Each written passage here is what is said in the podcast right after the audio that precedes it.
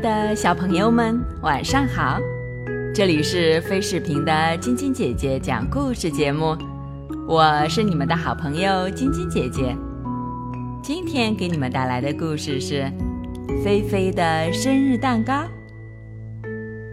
从前有个老头叫派森，人们都叫他派老头。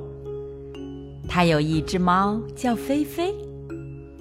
派老头和菲菲住在乡下的一座小红房子里。村里的人都说派老头有点傻，比如说他经常自言自语的和那只猫说个不停。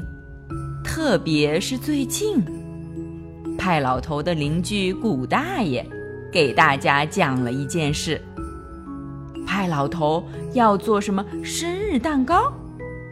可他去商店，先爬到房顶上，还给那只猫的尾巴上绑了块窗帘。这样的人，不是有点傻，又是什么呢？村里人都在议论的那件事情，要从派老头的猫咪菲菲过生日说起了。派老头的小猫菲菲，一年过三次生日。因为菲菲觉得过生日很好玩，每次过生日，派老头都给菲菲做个生日蛋糕。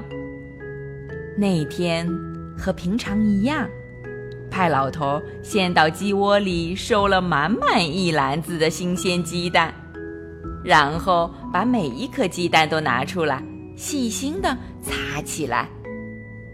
小猫菲菲不耐烦的在椅子上面走来走去。穿着派老头赶快开始做蛋糕，真有必要把所有的鸡蛋都擦一遍吗？这么擦下去，蛋糕还没做出来，我的下一次生日就到了。菲菲不耐烦地说：“你怎么这么没耐心啊？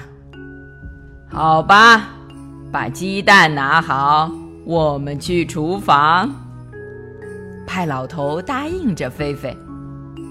菲菲一窜身，已经到了厨房，马上开始找做蛋糕的锅。剩下的鸡蛋就放在外面的长凳子上了。派老头开始往盆里打鸡蛋。现在我们需要牛奶、糖、一点点盐、黄油。再加上面粉就好了。可是面粉找不到了，面粉哪儿去了？是不是被你给吃光了，菲菲？派老头问。我可从来没有偷吃过面粉，菲菲大声说。那是我自己吃光的了，派老头嘟囔着。一边皱着鼻子到处翻腾，可是根本就看不到面粉的椅子。好吧，我骑自行车去商店买面粉吧，你乖乖在家等着。他老头说着，朝自行车走去。菲菲才不愿意在家等呢，他一个箭步跳到了派老头的前面。派老头正要推着自行车往外走的时候，发现自行车的后轮胎瘪瘪的，一点气也没有了。这又是怎么回事？菲菲，是你把自行车的轮胎咬了个洞吗？派老头有点生气的瞧着菲菲。我从来没有在自行车轮胎上咬过洞。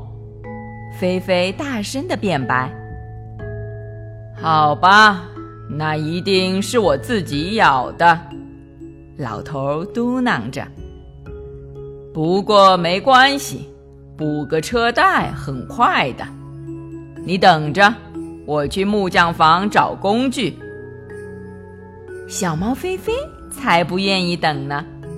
当派老头要打开木匠房的门时，才发现。木匠房门锁着，钥匙却不在门上，这是怎么回事？木匠房从来不上锁的。菲菲，是你把钥匙给弄丢了吗？派老头不大乐意的嘟囔着：“我可从来没有弄丢过钥匙。”菲菲这次声音更高了：“那就是我自己弄丢的吧？怎么这么倒霉呢？”老头揉揉眼睛，自言自语地说：“小猫菲菲站在井台边，朝着派老头吹口哨。派老头赶快跑过去，瞧，钥匙在井底下呢。钥匙怎么会跑到井底下呢？我怎么才能把钥匙从井底下捞上来呢？”突然。派老头一下子有了主意。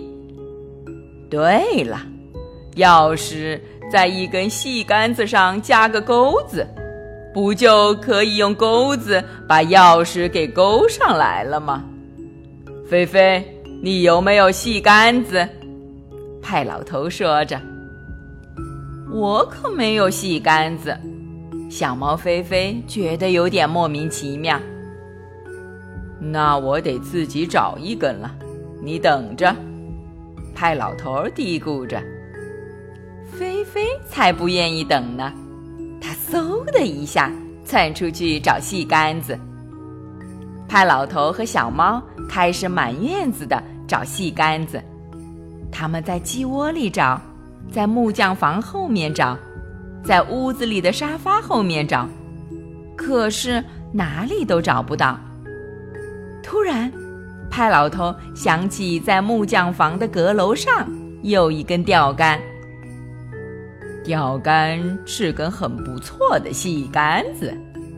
派老头一边想一边说：“现在我得先找个梯子，这样我才能爬到木匠房的房顶上，然后从天窗钻进阁楼里，把钓竿给找出来。”可是，梯子在邻居古大爷的草地上，那里古大爷家那头易怒的公牛正枕着梯子睡觉呢。我得先想个办法把公牛给骗走。派老头摸着胡子开始琢磨：“喂，菲菲，你会斗牛吗？”派老头琢磨了半天后，问小猫：“什么？我可从来没有斗过什么牛。”菲菲底气不足的回答派老头：“太可惜了。”派老头满脸忧虑的嘀咕着：“要是我们不能把公牛给骗走，我们就没办法拿到梯子。”没有梯子，我们就不能爬到木匠房房顶，从那里钻到阁楼上把钓竿找出来。没有钓竿，我们就不能把吊在井里的钥匙勾上来。没有钥匙，我们就不能打开木匠房，把修自行车的工具找出来。没有修自行车的工具，我们就不能给自行车补带。没有自行车，我们就不能做生日蛋糕。一个没有生日蛋糕的生日算什么生日呢？小猫菲菲听得目瞪口呆。老实说，本猫咪也曾追过一两只公牛的。要是被逼急了，我也能追一追这头老公牛吧。我想也是嘛，派老头偷偷乐了。那么，他们能成功的从公牛那儿拿到梯子吗？明天继续来听晶晶姐姐讲故事吧。喜欢晶晶姐姐讲故事节目的朋友们，可以关注微信公众号“飞视频”，收看我们每天为小朋友们精心准备的视频节目。也可以通过喜马拉雅收听晶晶姐姐讲故事电台广播。宝贝们的家长可以将小朋友的生日、姓名和所在城市等信息，通过非视频微信公众号发送给我们，我们会在宝贝生日当天送上我们的生日祝福哦。好了，小朋友们，祝你们做个好梦，晚安。小点点也祝你做个好梦，晚安。